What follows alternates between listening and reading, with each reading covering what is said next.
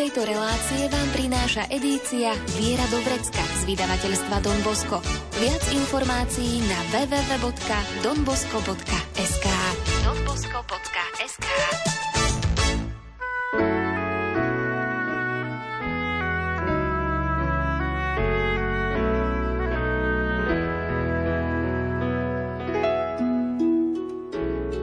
Viera do vrecka. Praktická príručka každého kresťana. Viera do vrecka.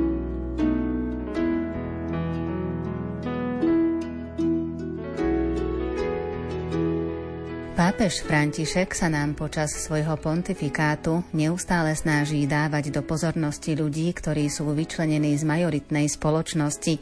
Urobil tak aj počas návštevy Slovenska na Luníku 9, každoročne pri slávení liturgie Zeleného štvrtka.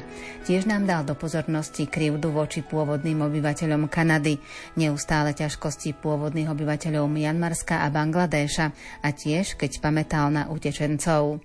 Aj o týchto posolstvách píše Salesián z komunity na Miletičovej ulici v Bratislave Don Marian Peciar v brožúrke Ľudia, ktorých sme si nevšimli. A dnes nám povie viac. Príjemné počúvanie vám želajú hudobná redaktorka Diana Rauchová, majster zvuku Marek Grimovci a moderátorka Andrea Čelková.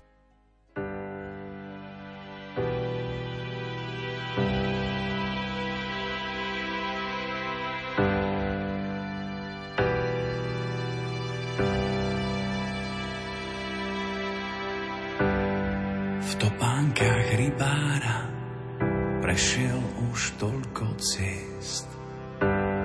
S pokorou otvára srdcia pre radostnú zväzť. Nachádzať stratených a nemým vracať hlas. Nie z tých, čo stratia tých, prichádza pozvať aj nás. Chyťme sa za ruky, spletme z nich sieť a spolu s Františkom zdvíhajme svet. Chyťme sa za ruky, spletme z nich sieť a spolu s Františkom zdvíhajme svet. Chyťme sa za ruky, spletme z nich sieť a spolu s Františkom zdvíhajme svet. Chyťme sa za ruky, spletme z nich sieť a spolu s Františkom zdvíhajme svet. Vysúka rukávy, zmie nám špinu z moh. S úsmevom uľaví, veď v každom z nás býva Boh. Byť ako Samaritán, vidieť tvár uprostred más mať pre ňu nežnú dlaň, prichádza pozvať aj nás. Chytme sa za ruky, spletme z nich sieť a spolu s Františkom zdvíhajme svet. Chytme sa za ruky, spletme z nich sieť a spolu s Františkom zdvíhajme svet. Chytme sa za ruky, spletme z nich sieť a spolu s Františkom zdvíhajme svet. Chytme sa za ruky, spletme z nich sieť a spolu s Františkom zdvíhajme svet. Chytme sa za ruky, spletme z nich sieť a spolu s Františkom zdvíhajme svet. Chytme sa za ruky, spletme z nich sieť a spolu s Františkom zdvíhajme svet. Chytme sa za ruky, spletme z nich sieť a spolu s Františkom zdvíhajme svet. Chytme sa za ruky, spletme z nich sieť a spolu s Františkom zdvíhajme svet.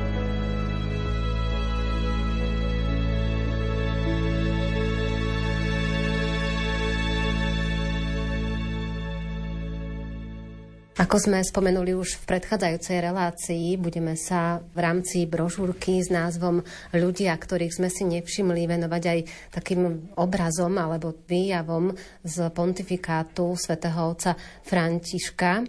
A začneme tu na Slovensku práve v tom čase, keď pápež František navštívil našu krajinu a konkrétne navštívil sídlisko Lunik 9. Už keď prišla informácia o tom, že chce pápež vidieť toto sídlisko, tak tu na Slovensku vzniklo množstvo obáv, kritiky a nejasností, že prečo práve tam by mal ísť pápež a prečo by sme mu mali ukázať práve toto miesto. Keďže ako Salesiani pôsobíme na sídlisku Luník 9 už niekoľko rokov, tú prácu tam začali pred nami dvaja diecezní kňazi a po určitom období nás otec biskup poprosil, aby sme to prevzali ako reholná komunita, tak som mal možnosť tie posledné dva týždne tej takej intenzívnej a bezprostrednej prípravy zažiť so spolubratmi, ktorí tam pôsobia celoročne. Tak pre mňa tá voľba, že ukázať tú tvár milosrdného Boha a ukázať to, že kde sme si všimli tých ľudí, ktorých si iní nevšímajú, tak bola aj pod týmto takým osobným dojmom a týmto takým osobným zážitkom bola úplne jednoznačná tá voľba, že ktorá fotografia bude prvá, alebo ktorý ten moment by som chcel tak opísať najviac, lebo som ho teda zažil na vlastnej koži. A určite teda od všetkých tých príprav s policajtami, s organizátormi, s bezpečnosťou a až po nejaké tie technické detaily, tak som mal naozaj veľmi taký silný zážitok aj zo samotného prostredia, do ktorého Svetý Otec prichádzal že teda to nebola iba nejaká externá skupina ľudí, ktorí na Luník prišli, aby to tu všetko na medzinárodnej úrovni zorganizovali, ale že ako to postupne, ako sa na to tešili a navnímavali to aj samotní Rómovia, aj deti, aj dospelí, tak pre mňa to bol naozaj taký veľmi jednoznačný zážitok toho, kde pápež vďaka jednému jednoduchému rozhodnutiu, ktoré sa možno že vôbec netýkalo návštevy Slovenska, že je to jedno z jeho pravidiel, že počas návštevy v konkrétnej krajine sa chce stretnúť aj s chudobnými alebo s vyčlenenými ľuďmi. Že má tu takéto nejaké pravidlo alebo takúto zásadu a potom všetci ostatní, aj jeho spolupracovníci, ale aj zo strany nás ako hostiteľov, tak sme urobili všetko preto, aby sa toto stretnutie podarilo. Čiže nosí v srdci nejakú hodnotu, že chcem sa stretnúť s vyčlenenými, s a vie to dosiahnuť a dosahuje to takým spôsobom, že zrazu teda o Luníku píše polovica sveta, bolo tam akreditovaných vyše 100 zahraničných novinárov, ktorí nielen vydali svedectvo o tom, že teda áno, máme tu nejakú segregovanú skupinu, alebo že na Slovensku je skupina Rómov, ktorí nemajú úplne rovnaké možnosti, ako majú obyvateľia majority. Z tohto pohľadu napríklad novinárskeho bolo veľmi zaujímavé, že ešte aj s kolegom so spolubratom Rastom sme každý deň tam mali dva alebo tri štáby alebo rôzne redakcie, ktorí chceli pripraviť čitateľom ten obraz, že kam to vlastne pápež prichádza. A bola to veľmi pekná práca, ale aj veľmi taká potrebná práca. A toto všetko bol dôsledok toho, že Svetý Otec naozaj vo svojom srdci mal túžbu sa s týmito ľuďmi stretnúť. A pre mňa asi taký najväčší dojem bolo to, že keď na tom čiernom aute vošiel do areálu Salesianského domu, tak prvá vec, čo urobil, potom ako vystúpil z auta, tak hneď ten jeho pohľad išiel smerom na bytovku, ktorá je teda oproti tomu toho salesianského domu a veľmi veľa ľudí ho čakalo teda pod pódium, ale aj na bytovke, tam medzi tými rozbitými oknami, na chodbách, bytov, že tam boli ľudia, ktorí niečo kričali, niečo vraveli, nebolo to absolútne zrozumiteľné, ale už len ten vizuálny kontakt a ten vizuálny pozdrav s zdvihnutou pravicou svätého Otca, ktorá žehnala, tak e, už tento moment bol veľmi silný a mne potom dal odpoveď na to, že teda, že vlastne na čo pápež prišiel na ten Luník 9? Že on sa chcel stretnúť s ľuďmi. A potom, aj keď som si prezeral tie oficiálne fotografie od nášho fotografa, tak tam to bolo úplne jednoznačné, že tých fotografií tam bolo samozrejme že nasekaných veľa, ale že tam nebolo, že, a že kde som to prišiel, čo ideme a tak, ale že tých prvých 10-15 sekúnd potom, ako vystúpil z auta, tak venoval tým ľuďom na, na oknách. A potom na tom tak veľmi zarazilo to, že vlastne on nepovedal im ani jedno slovo. Nerozumel by ani slovensky, ani, ani romsky. A napriek tomu aj tým ľuďom, ale aj nám, ktorí sme to videli, dal tento zážitok stretnutia. Že to stretnúť človeka nemusí byť vždy iba o slovách alebo o fyzickom kontakte, ale že to môže byť aj na diálku, to môže byť aj bez slov, ale musí to byť zo srdca. Až potom, ako sa tých niekoľko sekúnd povenoval tým ľuďom, ktorých chcel stretnúť, Potom nastúpila tá oficiálna časť, pozdravy, vystúpenie na pódium, prečítanie pozdravu, požehnanie a odchod teda na lokomotívu, kde sa mal stretnúť s mladými. Ale že ten rozmer takého sústredeného stretnutia sa s ľuďmi, to bolo práve cez toto jednoduché gesto pozdravu a pozretia sa. Keď sme to pripravovali, tak sme mali trošku takú obavu z toho, že to pódium, ktoré bolo v areáli, bolo v záhrade, a najbližší účastníci toho stretnutia, že tam bolo možno aj vyše 50 metrov. A sa nám to zdalo, keď sme to všetko tak pripravovali, že, že to je strašne ďaleko. Že tam nepríde k takému nejakému osobnému kontaktu. Dokonca sme mali aj rozpracované nejaké varianty, že ak by náhodou Svetý Otec si niečo vymyslel, takže ako by sme to vedeli zabezpečiť. K tomu samozrejme, že nedošlo, bo mal potom ďalší program, ale tá odpoveď na to, že sa chcel stretnúť, tak teda sa neudiala na pódiu, ale pre mňa, z môjho pohľadu, sa udiala hneď v tých prvých sekundách, ako teda vystúpil z auta. Lúnik 9 na Slovensku poznáme ako sídlisko, ktoré je takou perifériou, pretože tam žijú ľudia, tí, ktorí sú na okraji spoločnosti, marginalizovaní a vyčlenení z toho širšieho okolia.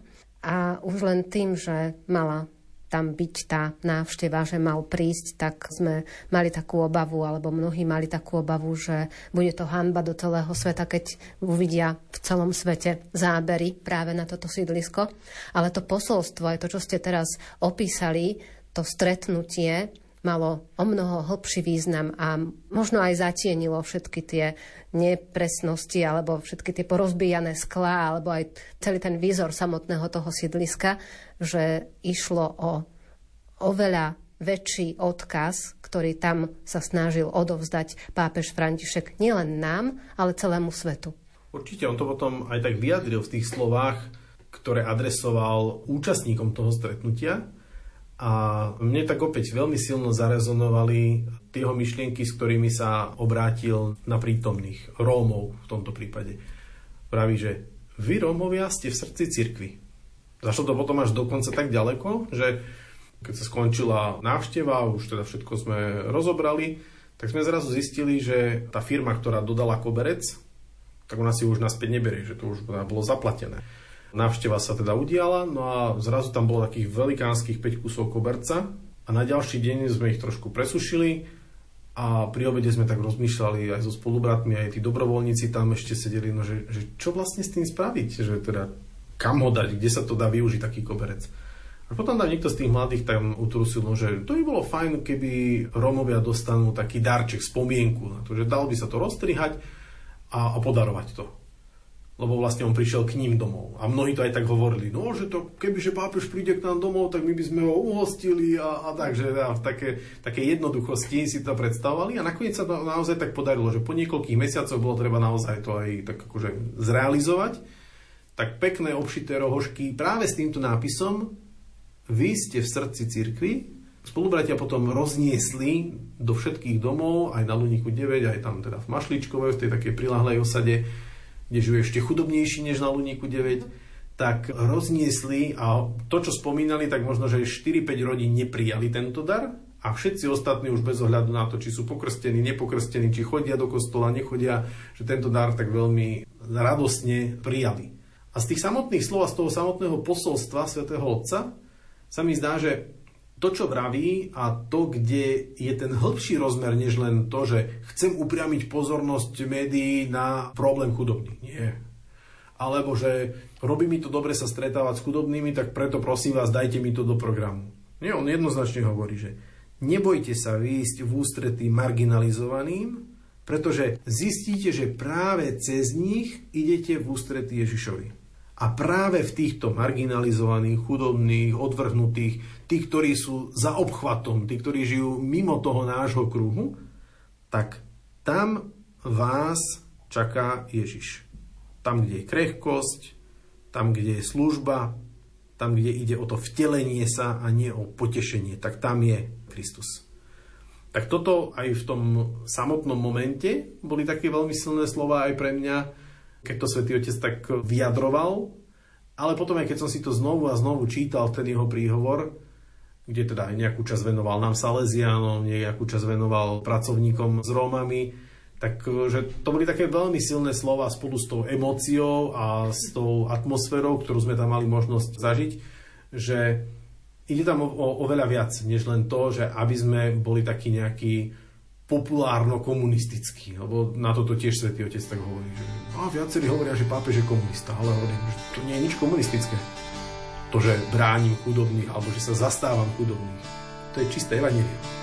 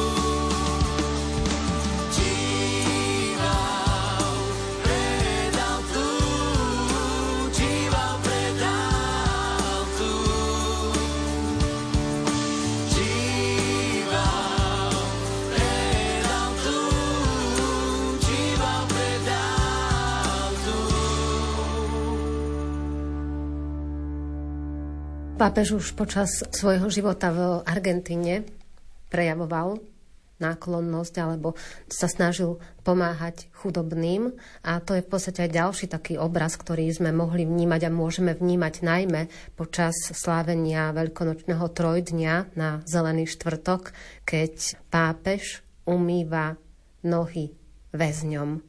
To je ďalšia skupina ľudí, ktorí sú na okraji, ktorí sú vyčlenení z tej majoritnej spoločnosti. Niektorí majú za sebou veľmi ťažké osudy, niektorí sú si vedomi toho, čo urobili, vedome spôsobili veľmi ťažké hriechy alebo ťažké činy, za ktoré pýkajú. Niektorí možno nevedome, ale sa dostali na tú čiernu listinu alebo zišli z tej správnej cesty, ale napriek tomu pápež aj cez týchto ľudí sa snaží nám všetkým ukázať, že by sme nemali zabúdať ani na túto skupinu ľudí. Určite áno, a ja by som to možno tak zarámcoval ešte do takého širšieho kontextu toho zeleného štvrtku. Totižto v prípade pápeža Františka, ale teda aj v prípade iných sídelných biskupov, na zelený štvrtok do poludnia sa biskup stretáva so svojimi kňazmi v katedrále, aby na svetej omši posvetenia olejov tieto oleje posvetil, aby ich kňazi potom si zobrali do svojich farností a týmto sa vlastne začína slávenie toho veľkonočného trojdňa.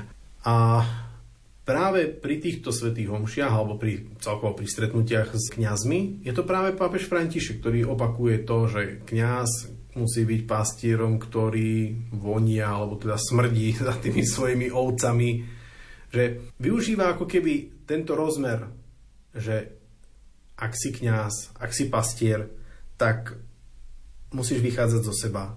Musíš byť prostredníkom a nie iba nejakým sprostredkovateľom, ktorý teda to zmanéžuje a zorganizuje. A vraví vo viacerých tých príhovoroch, že vlastne kňaz v tej svojej službe ide na trh s vlastnou kožou a s vlastným srdcom. A to aj častokrát vtedy, keď sa mu nedostáva poďakovania alebo keď tam nie je nejaká taká základná odozva. A po tomto takom slávnostnom stretnutí s kňazmi, kde aj častokrát biskup nám kňazom ďakuje za to, čo robíme a čo žijeme a tak ďalej, tak pápež potom necháva ako keby ten Boží ľud, aby začal sláviť tajomstvo poslednej večere so svojimi kňazmi, so svojimi biskupmi a on sa uberá k tým väzneným. A tam je veľmi taká silná aj taká hlboká úvaha, ktorá je ale veľmi jednoduchá, že Svetý Otec častokrát hovorí, že keď idem do väzenia, tak mne to robí dobre. A mne to robí dobre v tom, že tam si častokrát uvedomujem a kladiem si tú otázku, že prečo oni a prečo nie ja. Že prečo oni sú vo väzení a ja tam nie som. Že čomu ja za to vďačím a čomu za to, alebo komu za to oni vďačiť nemôžu. Že toto je taká jeho ľudská reflexia nad samotným väzením.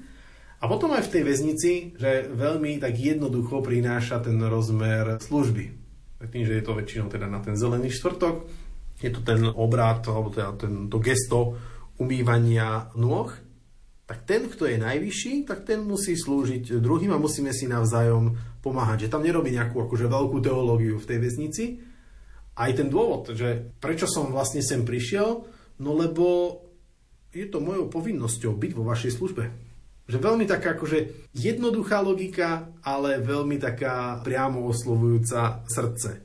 Je to povinnosť, ktorú robím rád, hovorí pápež František, a ktorá vychádza z môjho srdca. A takto to naozaj robil niekoľkokrát počas svojej služby arcibiskupa v Buenos Aires.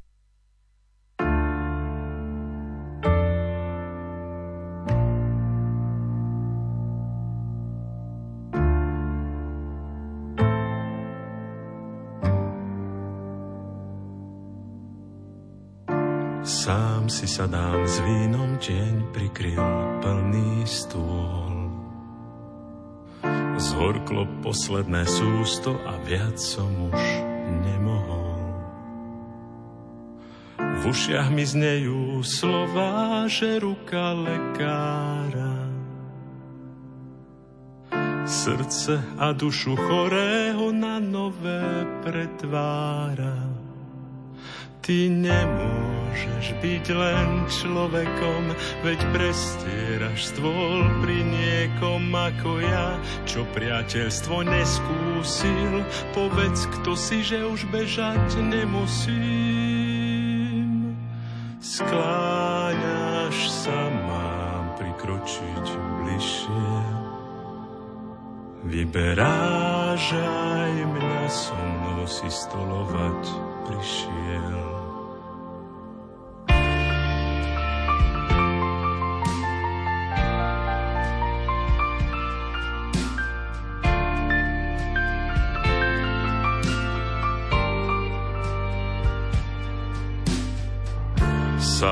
Sám otváram dvere tým, čo ma nechceli vidieť. Vďaka tvojmu dotyku moje choré srdce silnie. Možno už chápem, čo znamená s chlebom sa rozdávať. Nastaviť ramená na domov sa premieňať. Ty nemôžeš Môžeš byť len človekom, veď prestieraš stôl pri niekom ako ja, čo priateľstvo neskúsil. Povedz, kto si, že už bežať nemusím. Skláňaš sa, mám prikročiť bližšie.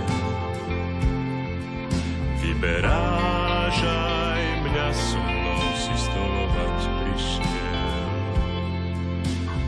skláňaš sa, mám prikročiť bližšie.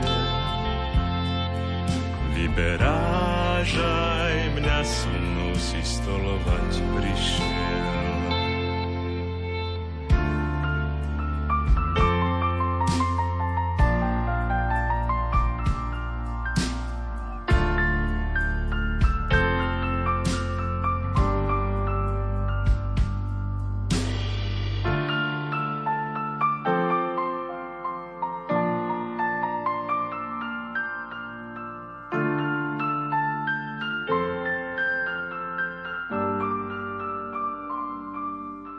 Kanadu vnímame ako krajinu, ktorá je vyspelým štátom a predsa pápež František mal potrebu v júli 2022 navštíviť túto krajinu, pretože práve v tejto krajine sa stala krivda určitej skupine ľudí a pápež potreboval vyjadriť spolupatričnosť s týmito ľuďmi. Čo sa tam stalo?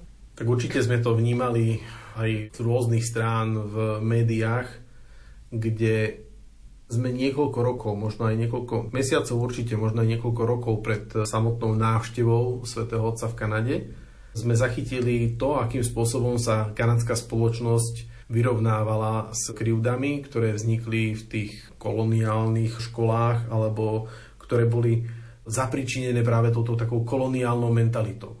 A určite, že asi na také plnohodnotné zhodnotenie by sme potrebovali nejaké historické štúdie, nejaký taký možno ešte dlhší časový odstup, ale pápež toto nerieši. Že on nie je historik, ktorý by išiel riešiť históriu Kanady a históriu tam koloniálnych škôl, ktoré boli možno, že niektoré jezuitom zverené alebo tá iným, iným kongregáciám. Pápež je pastier. A ako náhle načítal, že bolo ukrivdené niektorým z tých oviec a títo ľudia majú potrebu byť vypočutí, majú potrebu byť utešení, tak on toto gesto robí. A tak ako aj pred ním pápež Jan Pavel II sa ospravedlňoval za chyby veriacich, kňazov, lajkov, pápežov, ktoré boli urobené v úplne inom historickom kontexte. Boli urobené možno pod nejakým tlakom nejakých okolností tak veľmi podobné gesto prináša aj pápež František kanadskej spoločnosti a predovšetkým domorodým obyvateľom Kanady, kde hovorí o tom, a tak pomerne otvorene a jednoznačne hovorí o tom, že tá politika asimilácie, zrovnoprávnenia, tá politika rezidenčných škôl, kde áno, že bolo veľmi veľa dobrá cez tie školy spravené, že dostávali určitý typ vzdelania, ktorý predtým nemali dokázali sa mnohí začleniť do spoločnosti, ale že celkovo tá politika asimilácie poškodila mnohé rodiny pôvodných obyvateľov a toto častokrát malo za dôsledok to, že ich pôvodná kultúra, jazyk, náboženstvo dostávali ako keby taký preplesk. A z veľkej časti postupne vymizli a to až do takej miery, že teda zostali nejaké rezervácie alebo nejaké oblasti, kde im bolo garantované, a doteraz je garantované, že teda majú nejaké aj, aj sociálne výhody, ale v konečnom dôsledku k nejakému takému rozvoju alebo k integrácii veľmi neprišlo. A pápež hovorí, že áno, že dnes tento systém hodnotíme ako veľmi polutovania hodný. Pretože mnohé deti oddelil od rodín a v mnohých týchto situáciách boli aktívne aj katolické inštitúcie. A za toto vyjadrujem svoju hambu a svoju bolesť spolu s biskupmi tejto krajiny, pretože mnohé z týchto vecí, mnohých z týchto vecí sa dopustili kresťania. Čiže osobne pápež nejak žiadnu vinu nepociťuje, ale potrebuje vyjadriť, ako, a to sú veľmi také pre mňa silné slova, potrebuje prosiť o odpustenie a vyjadriť svoju hambu a bolesť tak určite, že nevyrieši to ani ten historický pohľad, nevyrieši to ani, že už sa to neodstane, ale v konečnom dôsledku ľudia veľmi častokrát potrebujú byť vypočutí, potrebujú byť prijatí. A toto je jeden z tých momentov, alebo to, aspoň ja som to tak načítal, že, že toto z pohľadu tých pôvodných obyvateľov územia Kanady bol ten moment, kedy sa oni mohli stretnúť s tvárou milosrdného Boha ten boh prišiel oblečený v bielom, v podobe nejakého 85-ročného starčeka, ktorý ani nehovorí ich, ich rečou, ale iba cez nejakého tlmočníka im vyjadruje spoluúčasť na tej bolesti, ktorú možno, že oni ani sami osobne nezažili, ale zažili ju ich predkovia.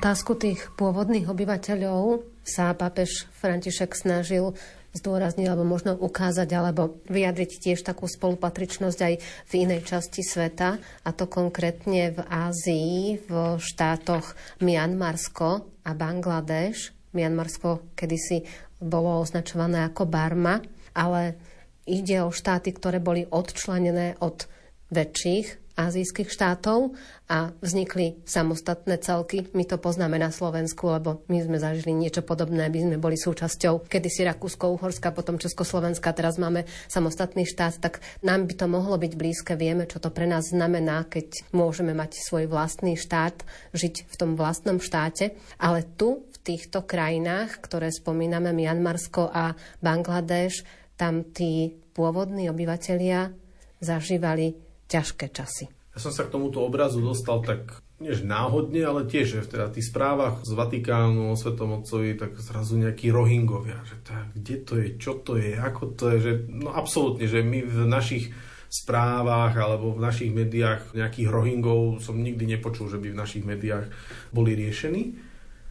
A aj túto kapitolku, ktorú som teda písal, tak že som si to musel tak trošku zoširša zarámcovať, aj geograficky, aj trošku historicky, a bola to veľmi zaujímavá taká práca, sa dopracovať ku koreňu a k tomu, že o čo tam vlastne ide. Tak predpokladám, že Svetému Otcovi tiež takto nejako doložili, či už miestni biskupy alebo nejakí iní náboženskí lídry, že deje sa tu neslýchaná nespravodlivosť. Že tento národ Rohingov, ktorí v konečnom dôsledku nie sú ani kresťania, sú moslimovia, ale že deje sa na nich nevýdaná krivda a že nemajú toho, kto by sa ich zastal. Pretože vlastne tie vlády Mianmarska a Bangladeša sa snažia ich ako keby tak rozpustiť v tom svojom obyvateľstve a tým pádom nemajú nárok na to, aby mali svoj názov, aby sa identifikovali so svojou národnosťou, lebo im nevydajú ani občiansky, ani, ani pas. A po druhé, že nemajú nárok na územie.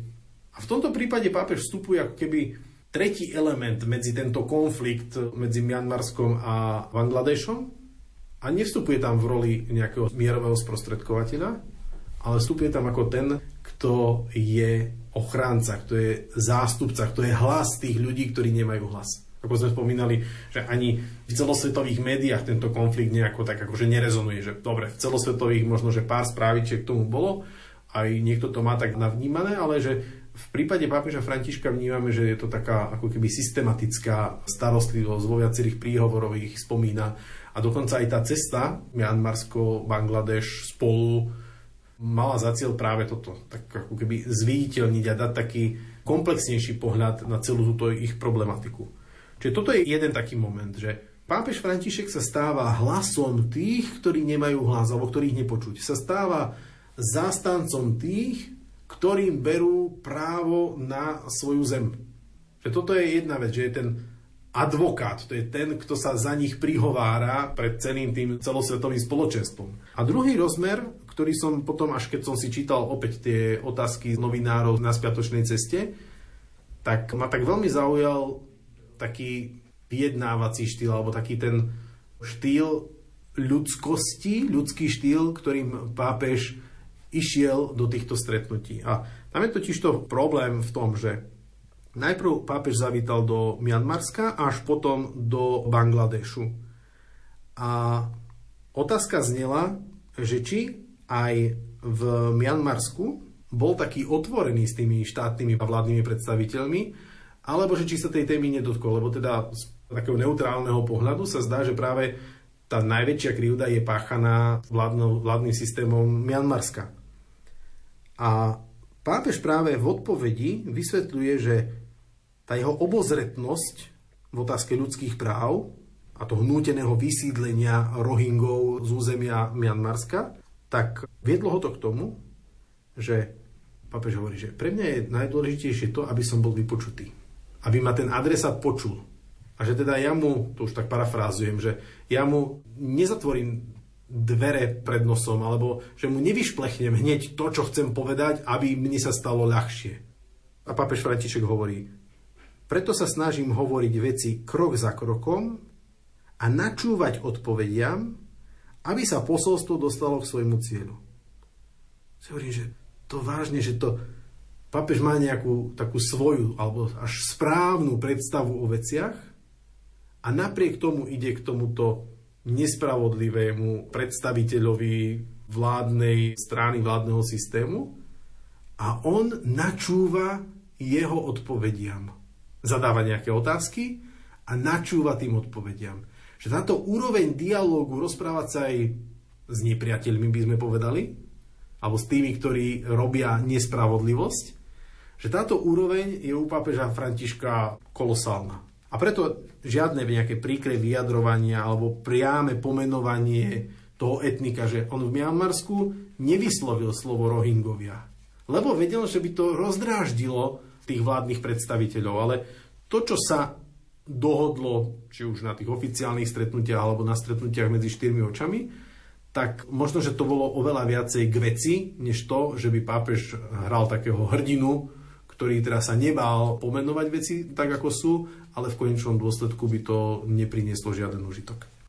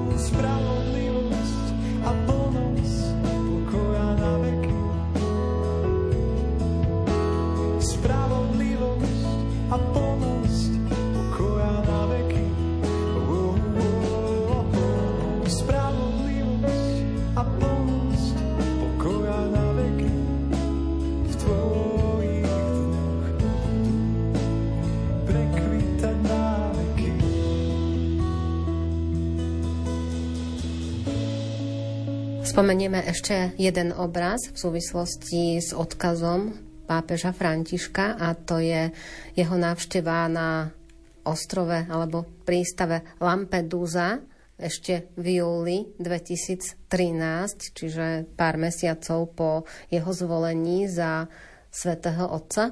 A my máme ešte v obraze alebo v pamäti utečeneckú krízu, kedy množstva tisíce, desaťtisíce, tisíce ľudí prichádzali do Európy a snažili sa dostať cez hranice. Niektoré štáty potom to riešili aj cez ostnaté drôty a všelijakými možnými opatreniami, aby zabránili prechodu toľkých ľudí cez hranice, ale pápež potreboval vyjadriť spolupatričnosť aj s týmito ľuďmi a urobil to práve na tom ostrove Lampedusa.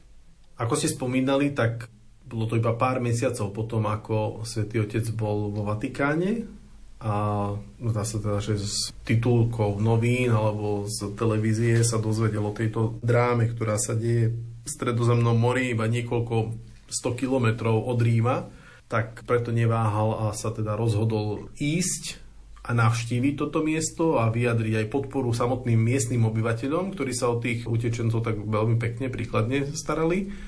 A potom aj samotným utečencom, ktorí tam už boli zhromaždení na tomto maličkom ostrove v Stredozemnom mori.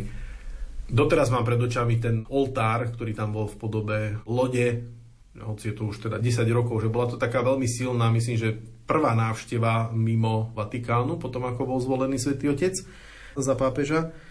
A to gesto bolo také veľmi jednoduché, že vlastne sprevádzaný rybarskými člnmi prišiel na otvorené more a tam položil, alebo teda hodil veniec kvetov do mora na hladinu, aby si uctil pamiatku všetkých tých, ktorí zahynuli počas toho prechodu z Afriky do Európy.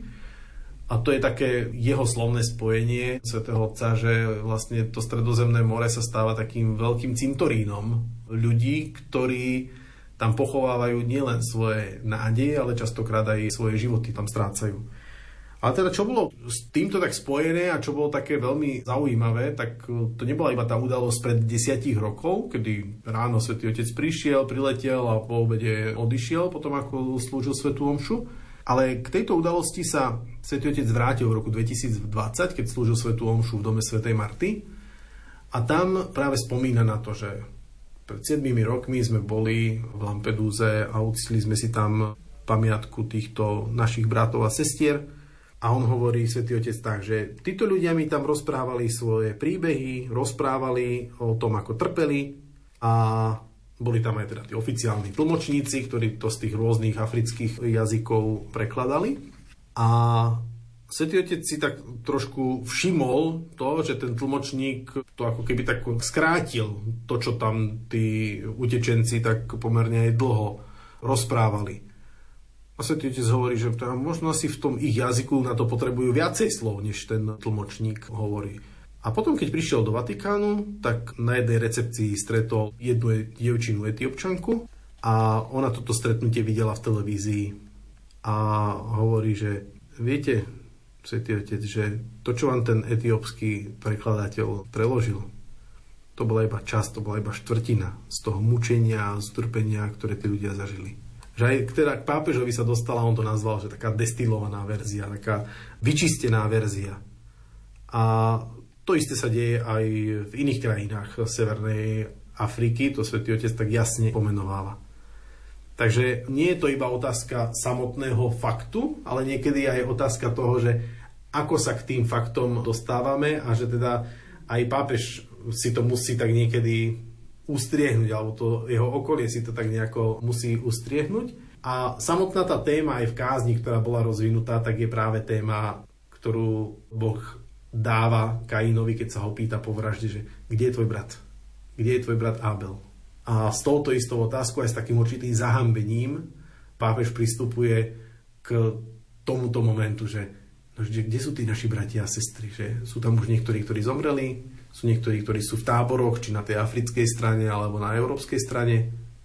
A opäť, tým, že je to v kapitole, kde sa bavíme o Božom milosrdenstve, tak je to opäť pápež, ktorý má potrebu vzdať úctu, vzdať hold tým, ktorí utekajú z tých neludských podmienok, v ktorých sa narodili a ktoré museli opustiť a museli si zarobiť na tú cestu za slobodou a za, za lepším životom a napriek tomu tam strácajú dôstojnosť, strácajú peniaze a mnohí strácajú aj život. Cez tieto obrazy sme dnes spomínali práve na určité skupiny ľudí, ktorí sú spolu s nami na tomto svete, žijú možno bližšie k nám, možno ďalej, ale predsa tvoria také vyčlenené skupiny, ako sú Rómovia na Luniku 9, ako sú Rohingovia, ako ste spomínali v tom Bangladeši a Mianmarsku, ako sú pôvodní obyvateľia v Kanade, ktorí tiež zažívali roky krivdy spôsobené kolonizáciou a zároveň ďalšia taká veľká skupina utečenci. Aký príklad si môžeme z tohto všetkého zobrať my, keď vnímame toto všetko, na čo sa snaží poukázať pápež František?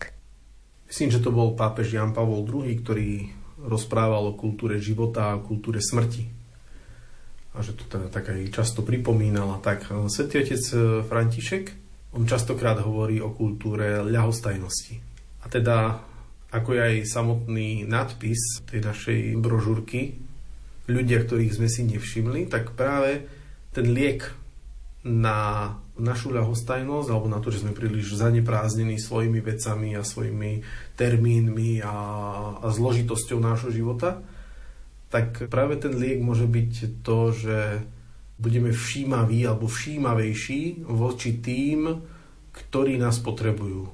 A tu na v týchto obrazoch, keďže to hovoríme z pohľadu svätého otca Františka, tak máme taký celosvetový pohľad, že sa tu miešajú kultúry, národnosti a tak ale v malom sa to častokrát deje možno aj v našom kruhu, v našom živote, v našom dni, že tam máme aj príbuzných, máme tam aj kolegov, máme tam aj susedov, máme tam aj náhodných ľudí v autobuse alebo na ulici, máme tam predavačku, máme tam deti, že ten mix ľudí, voči ktorým máme možnosť si vybrať, že buď budem ľahostajný, alebo budem všímavý, tak ten mix ľudí je veľmi rozmanitý a niekde tá reakcia vyžaduje viacej energie, niekde stačí úsmev, že toto je ten taký konkrétny kolobeh rozlišovania, kedy aj vďaka Duchu Svetému vieme, že ako potrebujeme reagovať a ako porážať tú kultúru ľahostajnosti a nahradzať ju všímavosťou.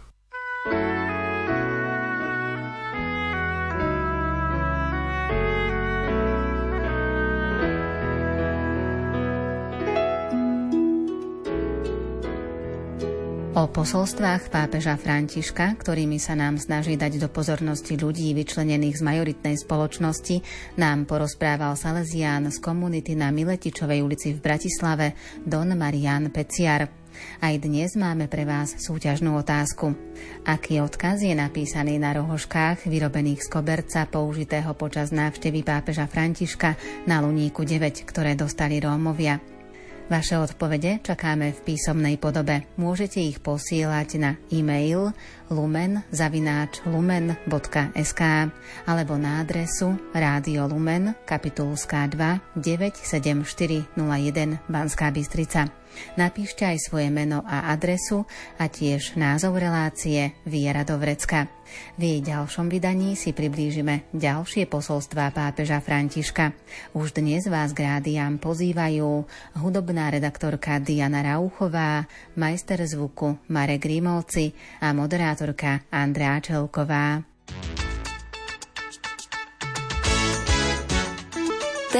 Tejto relácie nájdete v edícii Viera do Vrecka z vydavateľstva Don Bosco. Viac informácií na www.donbosco.sk donbosco.sk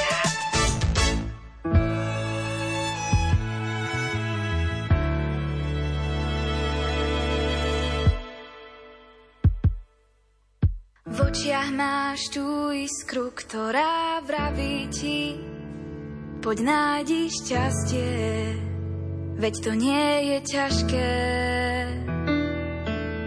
Láka ťa to skúmať svet a pritom cítiť, ako ťa vietor nesie preč. Si zlomený a ty stratená. Princ bez nohy princezná bez mena. A spolu čakáme, kým slnko vyjde a zase zapadne, ďalšia noc príde. Spomienky nám hrajú v hlavách ako naše piesne, tie, čo v noci nedajú nám spať.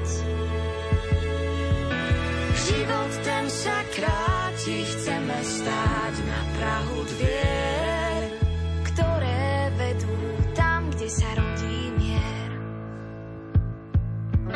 V srdci cítiš, že dobrodružstvo čaká ťa, no strach sa ozýva a v hlave metie ťa. Stále váhaš, či urobiť krok máš. Poviem ti vpred, je lepšie ako vzad. Si ako kométa, svietiš do sveta, si ako silueta. Pozri, tam je cesta. A spolu kráčame, preplávame rieku. Šťastím odomkneme tú životnú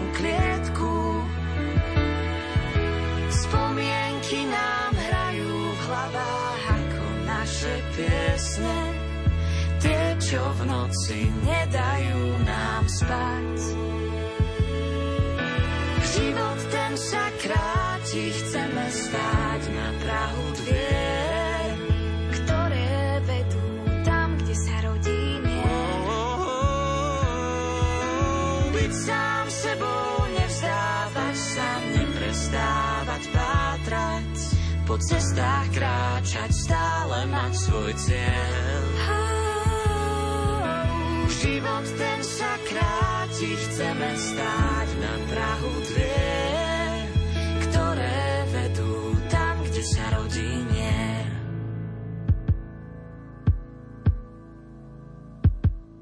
Si zlomený a ty stratená. Princ bez nohy, princezná bez mena.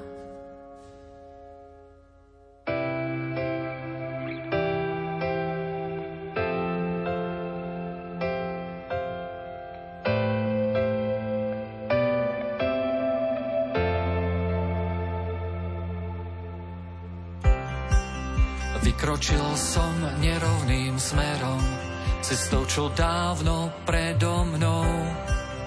Prešli Jozef aj Mária.